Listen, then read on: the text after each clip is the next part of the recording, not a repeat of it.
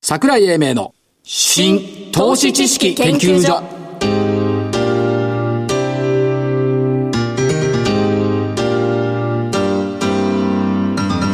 この番組は NPO 法人日本 IFA 協会の協力でお送りしますごきげんよう新投資知識研究所所長の桜井英明ですそしてコメンテーター日本 IFA 協会副理事長正木昭夫さんですはい、まさきです。よろしくお願いいたします。こんにちは。こんにちは。ええ、なんかね、今日ね、もう少し強いかなと思ったら、あんまり強くなかったの、マーケット。どうして強いかなと思ったの思った。老けてきたねいや、僕ね、今日ね、これでか、あの、少し強めになったらね、アメリカ離れしていいかななんて思ってたんですよ。昔ね証券会社の支店にいる時にね必ず外れる人がいたのよ、うんこの人を反対指標にしてやってたことがあるんだけど正木さんそれ慣れるね、あ、そう。でも、今日、結果見てからね、していただきたいね。まあ社会に必要な企業を選ぶってことが必要ですよねそういう観点ですか日経平均26円高そうです。プラスで終わりました。 21,803円、200円超の下落から戻ってきたと昼休みの先物っていうのが癖もんでしたねでしたね。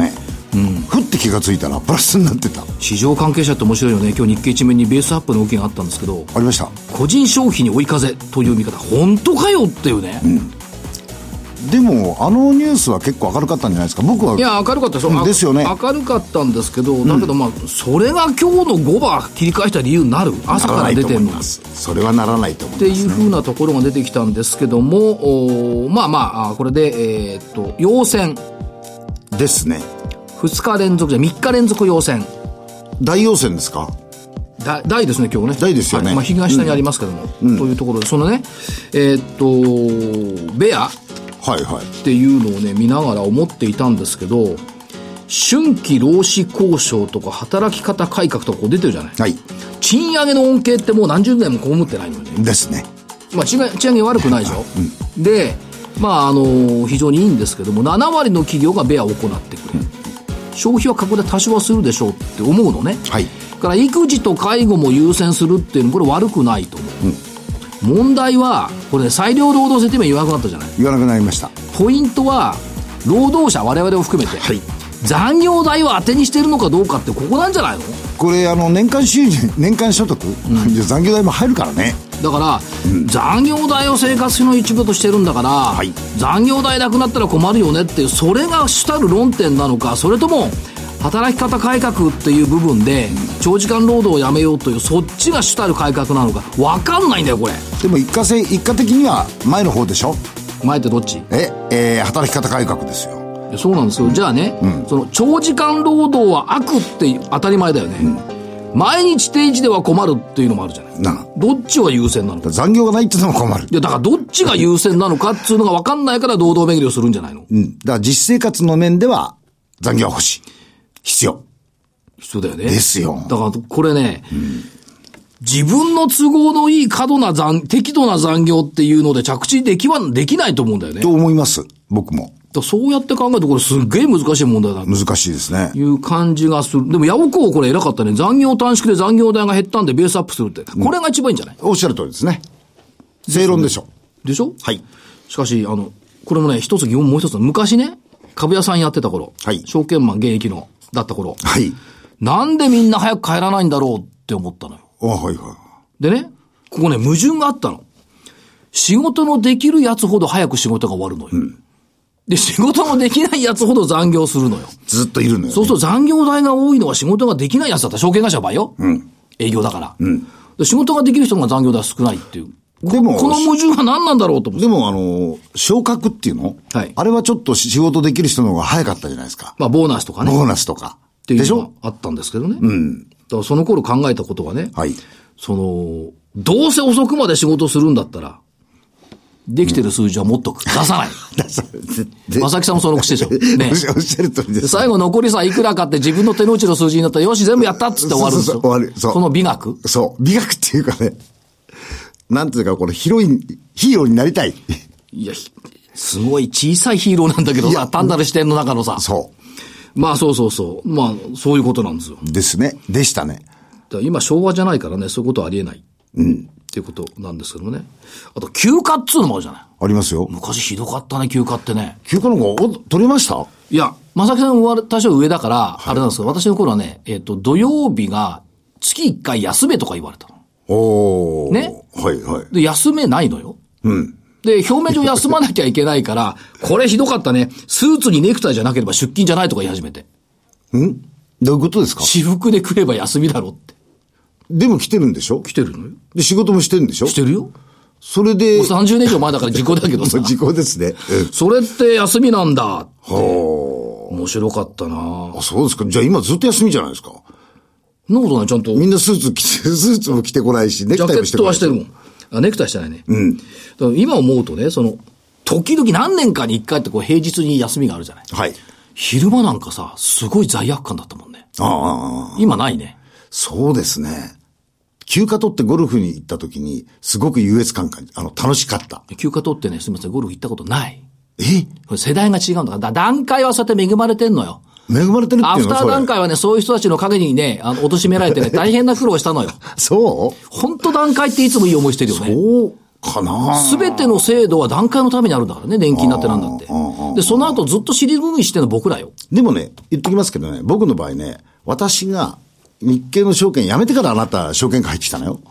えあ、そうなのそんなう昔からいるのそうよ。古狸だね。え、タヌキって言われたかないけど、そうですね。ねえあそうですか。そうですよ。ということで、そういう無駄話をしていてもしょうがないんですが、そうですね昨日ね、日経新聞読んでて、この4つの話を取りゃいいだろうと思ったの。いやー、これ、ちょっと、なんていうんですか、欄が小さかったりなんかするのもありましたけど、さすがですね。やっぱり、この辺見ておくとこなんて、OECD なんて多分、見逃した人多かったんじゃないかな。あまた記事がちっちゃいからね。ちっちゃいん。うん。でもね、一番は、一面にあったのが日本企業の収益力が欧米企業に迫った。今更 ROE じゃないだろうと思うんだけど、ROE 好きだね、みんな好。きです。学者が言うとみんな ROE になびくんだよね。こんなもんさ、20年も30年もから来てんだよ。ですね。ね、EBITDA と同じのが来てんだよ。そうですね。それ ROE ばっかり来てさ、むしろ ROA じゃないのっていう気もするんだけど、アセットにじゃないのっていう。本来の力は ROA でしょでしょはいあるいは、さらに言えば、直近のもっと新しいのと言えば、い進んでる企業は ROIC、だからロイックに行ってますよね。はいはいロイックね投下資本利益率に行ってるでしょ、でも、少ないよね。まあ少ないですね。でも、多分ね、ROE も廃れると思うんだ、そのうち。うん。あの、一部、なんていうか、その成長力のある中、あの、小型企業にとっては、ROA ばっかり重視してもしょうがないんですよね。そうだからあるまあ時、その、なんていうか、資本を大きく膨らませて、事業を拡大しようという時ありますからね。中華ね、ROE ってこれまやかしなんだよ。分母を減らしゃ増えるんだもん。おっしゃる通りですよ。ね。自社株買いやるとかさ、配当出したらさ、これ上がるんだもん。こういう数字を金貨玉上にしちゃいけないんじゃないっていおうっしゃる通りだと思いま気がしますはいよね。す。でもまあ、それが大き、うん良くなったっていうことでしょ良くなった。良くなったっつったって別に10.1%よ。いやでもこの間ま二桁乗っこたのじ間ゃなまでいです 9. 何パーセントよ。そんなに大きな差でもない。進んでる会社ってこれ、ROE20% とか言ってんのよ。ですねね。そこまで言って言うのは10%ぐらいでさ、アメリカと並んだったって、どうなのよい。や、並んじゃいないですよ、まだ。あなあ、向こう14%か。次、OECD。これは誰も見てなかったね。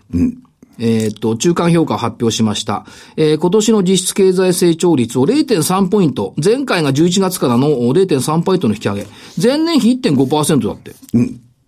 これもう一回引き上げたらさ、前年比1.8でしょ ?2% でいけちゃうじゃん。いいけ、い、言ってほしいけど、そこはちょっと難しいんじゃないですか。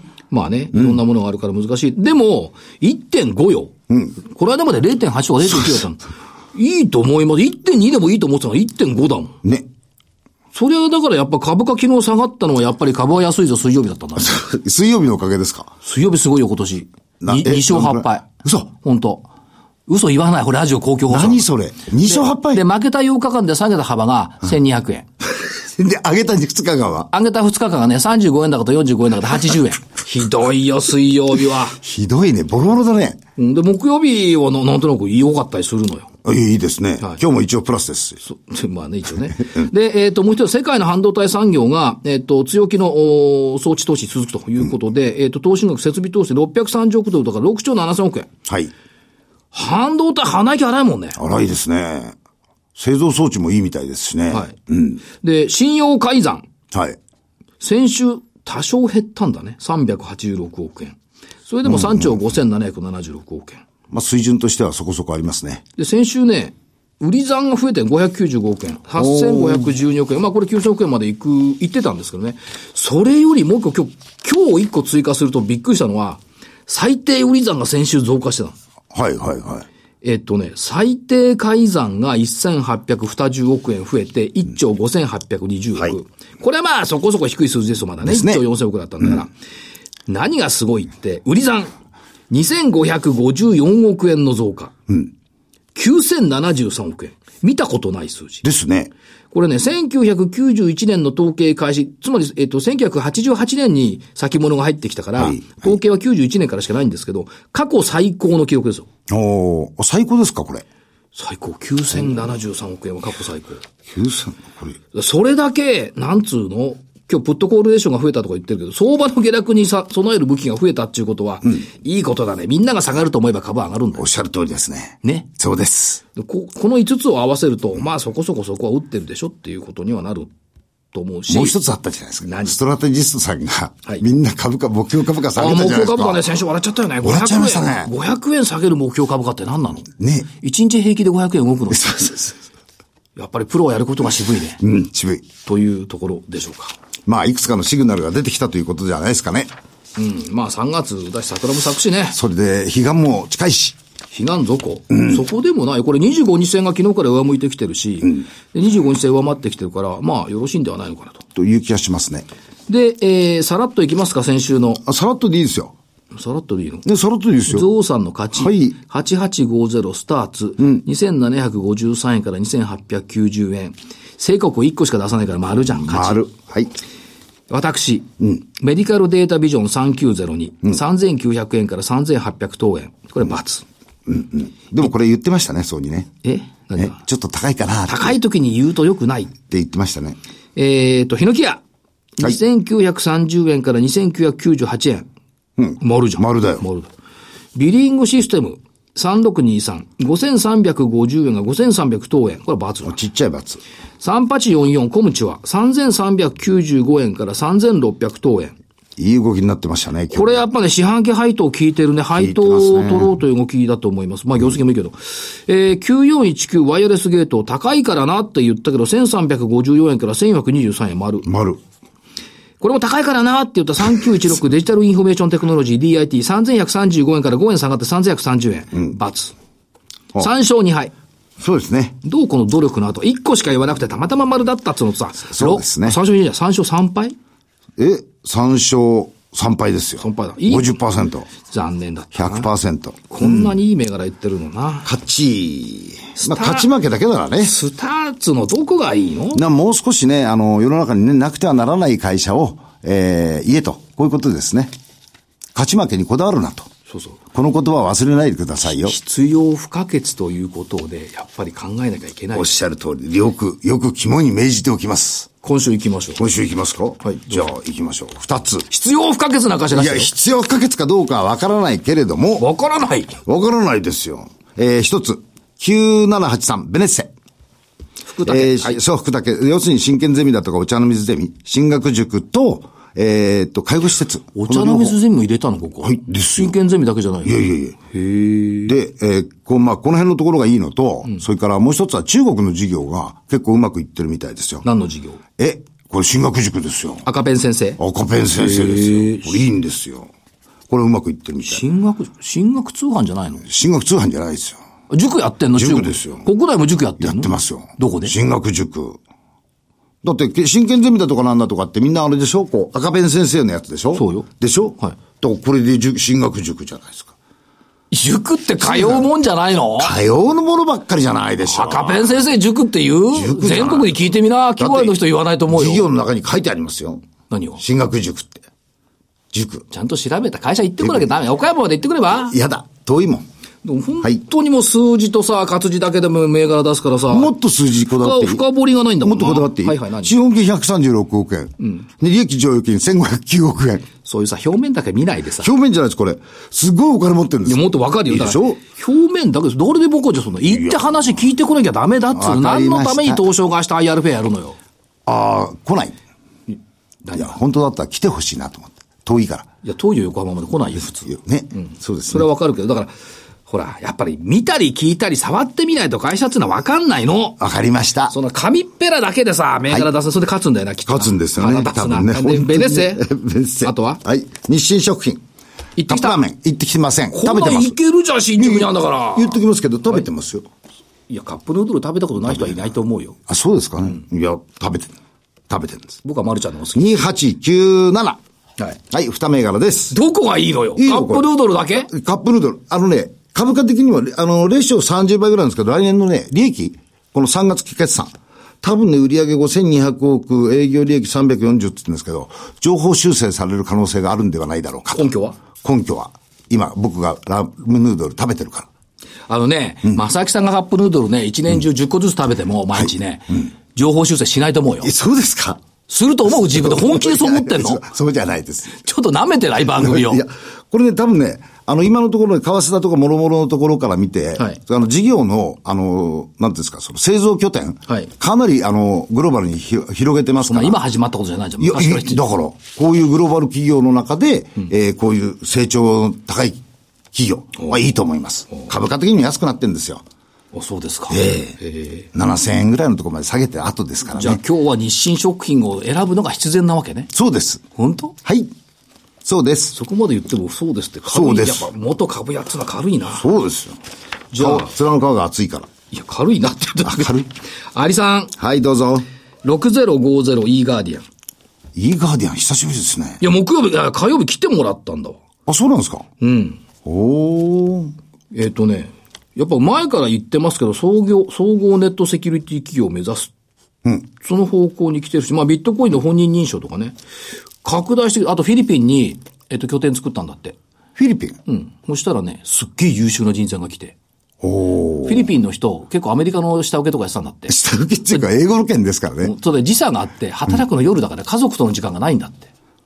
おー。日本の企業だったら昼も働きゃいいっつって、すごい優秀な人材が取れたってあそうなんです言かってましたよ。インターネットの世界も e ガーディアン。考えてみたら、この、この株価さ、3年前300円だよ。この間4000円だよ。テンバーガーだよ。 え、テンバーガーえじゃないよテンバーガー。うん。すごいですね。ねびっくりしちゃった。それと、えっ、と、もう一個いきますか。一個じゃ寂しいからねい。やー、一個、一個とか二個っていうのは桜井さんらしくないですよ。 6556ウェルビー。今度来てもらうの。あ、ウェルビーさんね。今さ、パラリンピックじゃないはい。で、パラリンピックがスタートしたら株価動いてきたの。何やってるかっていう、就労希望者、障害者の職業訓練。はー。障害児の発達支援を行う領域もやって、これは必要だよね。必要です。必要なのよ。だから、ウェルビー。で、もう一個は3920。まさきさんの仲のいい IBC。あ、IBC さん。はい。えっ、と、インフラ性能の監視っていうことで、クラウドの有人監視サービス。IoT 絡み、ここのくさびね、あはい。コンソーシアムを設立したといったところ、ソフトだけで IoT セキュリティを実現すると。業績、黒字転換。ですね。ということで、この3つ。三つうん。少ないですね。いや時間がないねあ、そうですか。失礼しました。ということで、えっ、と、今日はゲストに、いー来ていただきました。はい。必要今日も必要な会社です。必要な会社。はい。はい。桜井英明の新投資知識研究所それでは本日のゲストをご紹介しましょう。証券コード39いいな。サンキューいいな。 3917東証マザーズ上場株式会社アイリッチ代表取締役社長小田健太郎さんですこんにちはこんにちは。よろしくお願いいたします。お願いしよまろしくすお願いします。アイリッチっていうと O2O ってこう条件反射的に来るんですけどはい。このまた O2O が難しいんです難しいんだよね。でもね、実際の話聞くとね、はい結構理解しやすいんですよ。うん。おつおつちょっとわかりにくいんだけど。これマーケティングって考えた方がいいんですかねそうですね、はいあの、スマートフォンを使ったマーケティングの、まあ、概念でして、はいあの、オンライン2オフラインのことを略して O2O とはい言うんですが、えっ、と、オンラインである、まあ、インターネットで情報配信して、はいで、オフラインであるリアルのお店にええお客さんに来ていただくと。まあ、そういう、まあ、インターネットを、まあ、最近インターネット、スマートフォンですから、はいスマートフォンを使った集客のマーケティング、まあ、技術のことを O2O と言っております。そっからスタートしてきて、一連動プッシュ通知ポピンフォはいこれを、おまあ、コアサービスとしてきたということですねそうですねはいあの、特に O2O って、失礼しました。O2O ってあの、スマートフォンになって位置情報を活用することが、まあ、非常に、あのー特徴になってきてるんですが、はい我々のポップインフォという、まあ、はいはい O2 のエンジンは、例えばスマートフォンアプリを持ってる人がお店に近づいたら自動でクーポンが出てくる。ええはい。こういうような一連動で情報を出すことができる、まあ、あーエンジンであると、組み込み型の技術であると、これを使っていただいているサービスになってます。しかし、そのエンドユーザー数が、まあ重なり割るにしても、はい8000万を突破した。はい。すごい数ですね、これ。日本最大級と言っていいんですね。そうですね。あの、今、日本最大級の O2O のプラットフォーム、ポップインフォを提供しておりまして、これは、あの、大手企業さんのアプリに、はいまあ、たくさん組み込んでいただいておりまして、まあ、エンドの消費者の方からは、なかなかポップインフォっていうサービスは見えないんですが、見えないですねあはいですよね。うん。あの、実は皆さんの持ってるアプリの中にも組み込まれているとはいいうような、あ見えないプラットフォームになっているのが、知らない間に使我っちゃってる々わのけ特徴ですね。はい。使っちゃってる。使っちゃってんですよ。使えてるのよあ、使えてるか。表現っていうのは簡単じゃん用語で難しいのおー使っちゃってるじゃん使えてるの便利になってるんですよねそうですね。でも気がついてないんでね。そうそうこれが残念なところですよはい。ただまあ、あの、我々プラットフォーマーなんで、はいあの必ずしも消費者の方に見えなくても、はい世の中になくてはならない会社になっているという、まあ、そういうことを狙っております。使われちゃった。そうなんですよ非常にいいんですよで8000万を超えてきたっていったところですけどもえーっとやっぱりいろいろな方にこう拡大してきているじゃないですか事業としてはですね、はいで例えばそのこれ全然関係ないですよ全然関係ないですよ東急に乗ると電車今どこにいるっていうのがすぐ分かるやつなんかもやってるんですよねそうですね。おー我々もともと O2O という、まあ、集客系からスタートしてますので、あの、小売さん、流通さんの、まあ、アプリに組み込むエンジンというのがスタートだったんですけど、お企業さんがユーザーの方に情報配信したい。ということのお手伝いするというふうに今広げてきておりまして、で、東京電鉄さんなんかその代表例ですよね。で、正木さんはね、西部とか乗ってるから分かんないと思いますけど、朝晩の東急ってすごいのよ、とにかく団子になってるから。で自分の電車は今どこにいるか分かんないから、あ前に何何両いるかで、こっから何分かかるかって測ったりできるんですもんね。そうですね。あの、今、駅と駅のどこに電車があるのかとか、駅の間に2ついるとか ね。なるほど、なるほこの時間だと、あまあ、終点まで着くのに何分ぐらいかかるのかとか、あるいは駅の混雑情報、状況ですね。はいもう駅のカメラを通じてスマートフォンで見れるとか、そういうもう本当に新しいはユーザー、乗客の方が知りたい情報を発信できるアプリにするのを手伝ってますねこ。の間雪の時なんか三軒茶屋の駅でね、入れなくて2時間待ったとかあるんだから。はいだからそういう、実は我々の生活に役立っている。ど。ですね。っていうところなんですよね。で、えーその他の部分で、えー聞いていきたいのが、まず、電子地域通貨。はい。これをおやりになっておられますが、発展進んできてますよね。電子地域通貨、マネーイージー。はい。えっ、と、もともとその O2O という集客反則からスタートしてるんですが、やっぱり買い物ってスマートフォン見てクーポン出してっていう流れから言うと、スマートフォン一つで支払いまでできたら便利だよねと。はいはい。いう思想で、スマートフォンで支払うスマホ決済とえいう分野にビジネス広げ出している中で、特にそのスマホで支払うニーズがあ強いのが地域であるねということに気づきまして、電子で地域の、まあ、あ決済を簡単にできる電子地域通貨、まあ、ビジネスサービス名で言うとマネーイージーというんですが、はいの展開を今開始しているところです。で、去年、えっ、と、IR ななんかでお話を伺っていた段階では、例えばその、飛騨信用組合。はい岐阜県ですね、これね。はい高山とかあっちの方ですよね。飛騨信用組合のサルボボコイン。はい。これを12月からスタートしますよという IR は聞いておりましたし、実際開始されました。はい。これ3月中旬、もう間もなくですけど、はいバンク機能が追加。そうですね、もう、あの、追加したというところで、えっ、と、あされたとははいい、開始してるんですが、あの、インターネットバンキングの機能を使って、この電子地域通貨にチャージできる、はい日田信用組合さんの口座持ってる方が、あー簡単にチャージできるというサービスを開始してます。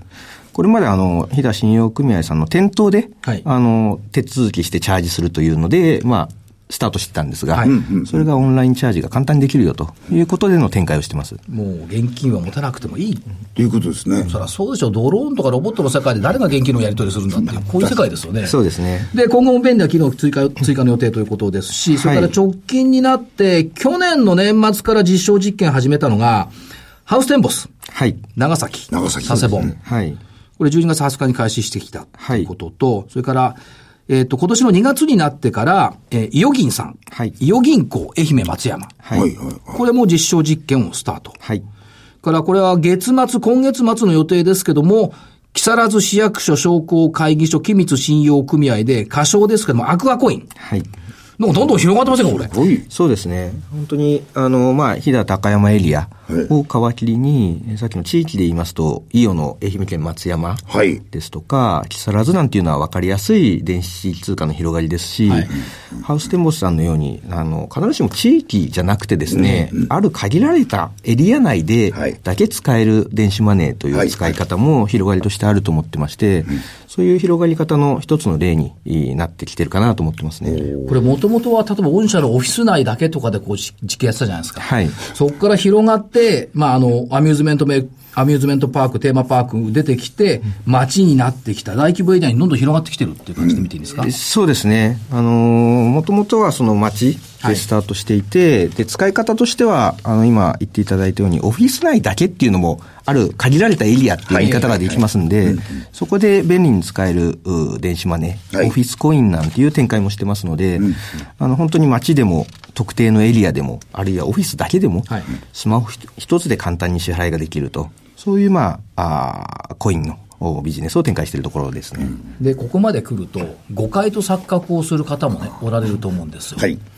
えーって、そういうのって、お金のないお金って危ないんじゃない って、誤解と錯覚をする人がいると思うんです。正木さんもすると思うんですが、仮想通貨と電子通貨は違うんだよってことですね、社長。そうですね。あの、今ね、非常に注目を浴びている仮想通貨は、はいまあ非常に、例えば円との、まあ、取引交換はいの価格が変わっていくので、えーそういった視点で、えー見てらっしゃる方多いと思うんですけど、我々はやっぱり、あの、日々の生活に溶け込んで、毎日の生活の支払いを簡単便利にっていう思想ですので、そこは、あの、大きく何か動くものではなくて、ちゃんと円と連動した、あ電子通貨という形でのビジネスの展開をしているサービスです。あくまでも決済機能というところですね。そうですね。日常の決済を簡単に便利にという思想でやってます。はいはいかだから仮想通貨で決済しようとかすあんまいないでしょ、だって。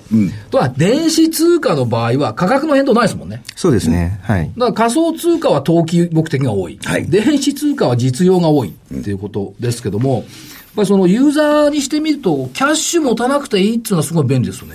そうですね。本当にやっぱり、あの、特に先ほど地域にフォーカスしてるって言ったところはがいそうなんですけど、やっぱり地域のお店ですと、クレジットカードとか従来の電子マネーって、はいなかなか使えないお店もすごい多いんですよね。そういうところに浸透させていきたいというのが我々のマネーイージーでして、で、その特徴が、あの、お店さん側に初期投資がなしで提供できるんですね。いわゆる従来のクレジットカードを、まあ、あの、こする端末ですとか、はいはい電子マネー用のピッてかざす端末が不要で、お店さんには、あの、お店の ID が仕込まれた QR コードが1枚ポスターで貼ってあればいいと。それだけでユーザー側の、まあ、マネーイージーのアプリですね。例えば、サルボボコインアプリを持ってるだけで支払いが完了すると。いうことで、これまで届いてなかったあお店にキャッシュレスの支払い手段を提供するという思いで広げているところです。例えば、ちょっと前にね、去年かな、あのー、平じゃない、岐阜でも、岐阜のね、美濃か、焼肉屋さんに行ったんだ。はいはい飛騨牛食べたの。ものすごい美味しかったの。はい。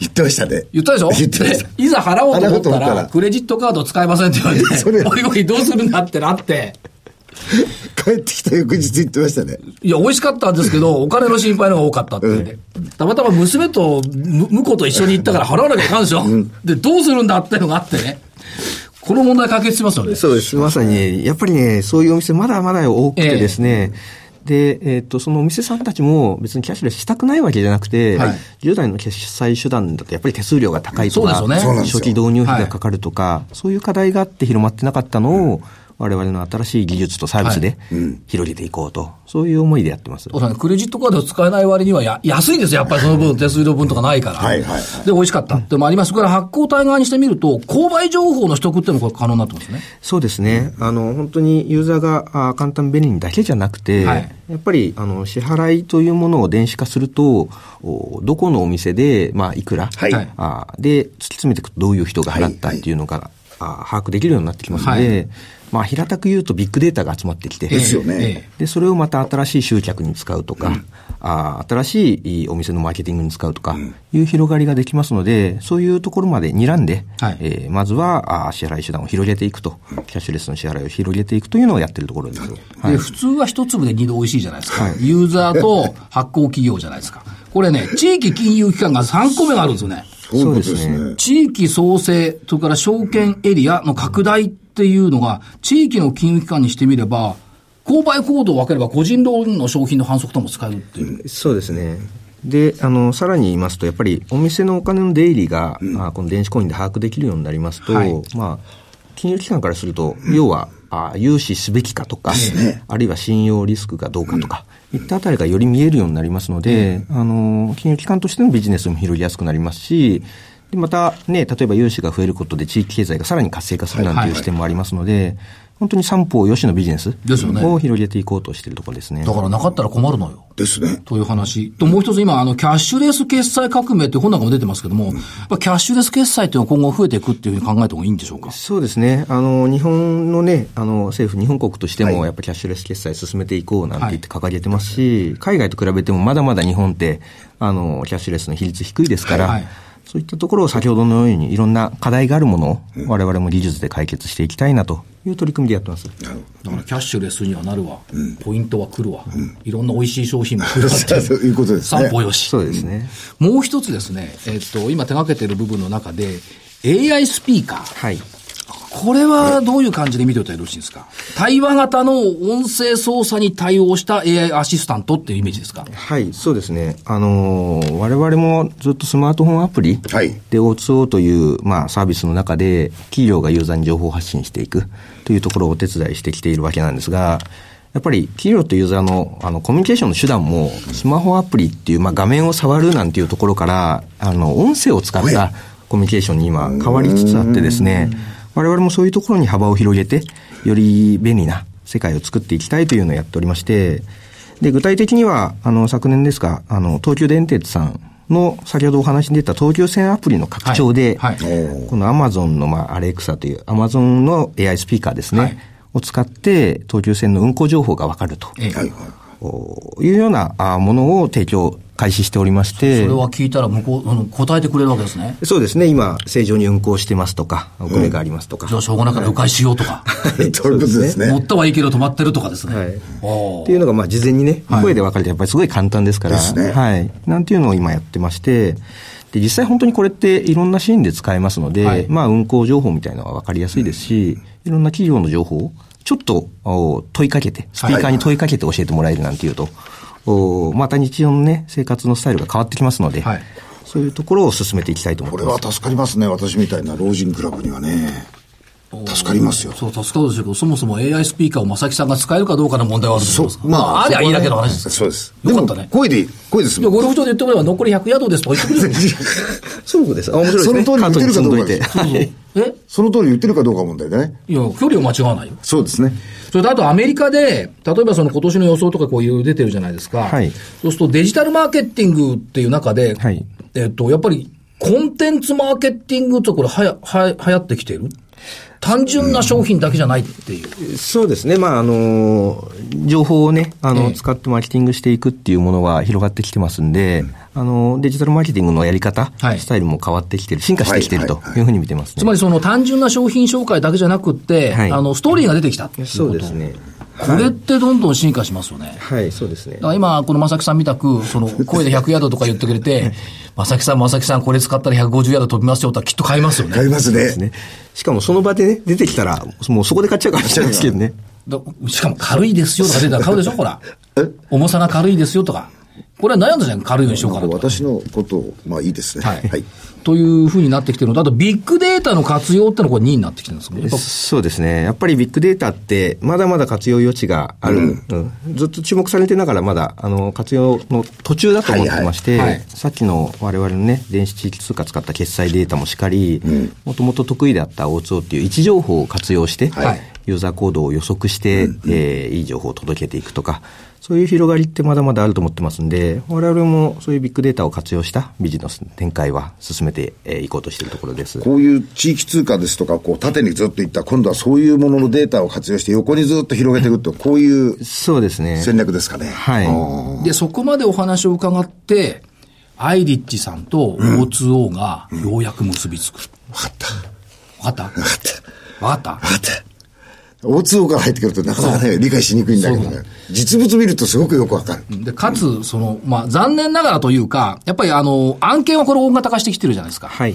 だから、やっぱり実現するまでの時間っていうのもやっぱり長期化してますよね。そうですね大型長期化してる。だから事業年度1年間で全部決着するっていうよりも、やっぱり未来にこうどんどん伸びてきてる。そうですね。ということがあって、あの、業績面ではこの間、当初予想よりも減少ということが出てきてますが、これは前向きな意味で捉えていいわけですよね。そうですね、はい今お話したような電子地域通貨ですとか、あの、アマゾンをはじめとする AI スピーカーとか、はい新しい取り組みの仕込みも今しっかり進めているところですので、そういったところの、まあ、投資も相まって、はいえーまあ、予想費では、あの、下方となっておりますが、しっかり来期以降の成長に向けた取り組みを進めているところです。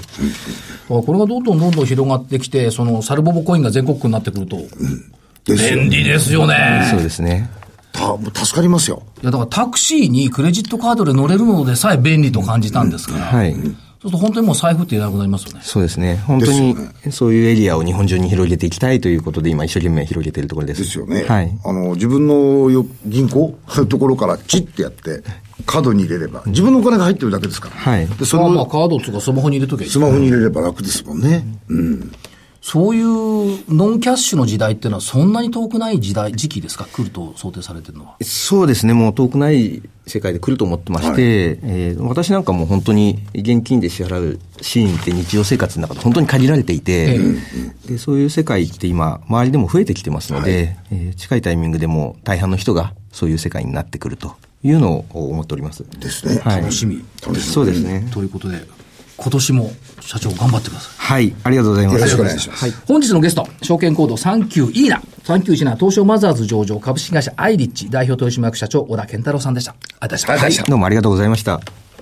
資産運用の目標設定は人それぞれにより異なります。個々の目標達成のために独立、中立な立場から専門性を生かしたアドバイスをするのが金融商品仲介業 IFA です。NPO 法人日本 IFA 協会は企業 IR 情報を資産運用に有効活用していただくため、協賛企業のご支援のもと、この番組に協力しております。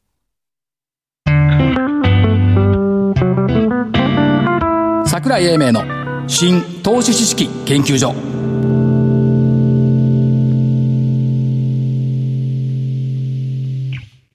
この番組は NPO 法人日本 IFA 協会の協力でお送りしました。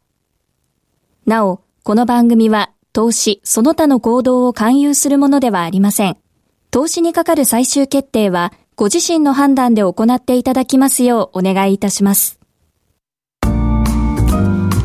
岐阜に行ってサルボボを使いたいな大体ですねお肉食べてね。そうお肉食べに行こうねできればまたねはいうん一緒に行きましょう。えっ、と明日から東証 IR フェスタ、いそうですね横浜で開催ということですが、正木さんのところはブブースが出んのえーとね、えーと、ブースというよりかも、あの、学生投資連合さんとはい一緒に、えーと、学生が選ぶトップ10企業、はい座談会。これは土曜日の土曜2日時からと17日です4時15分から2回ですね。第1ステージとメディアステージそうですといったところですねはい。桜井さんに MC を務めていただきます。よろしくお願いしまあと私す。は、えー、京急とかアバントとか三成ランディックとかあーあちゃこちゃブースにいますそうですね。はいあの、我々の仲間も出してますので、ぜひ来てください。ブースに。横浜行って何食べようなんかごちそうしてねはい、いいですよ。シューマイかなんかでいいからシュウマイでいいのい はい。シュウマイでしたらお安いご用です。ということで本日この辺りで失礼しますお相手は、えー、桜井英明そして日本 IFA 協会の正木明夫でした。それではごきげんようごきげんよう。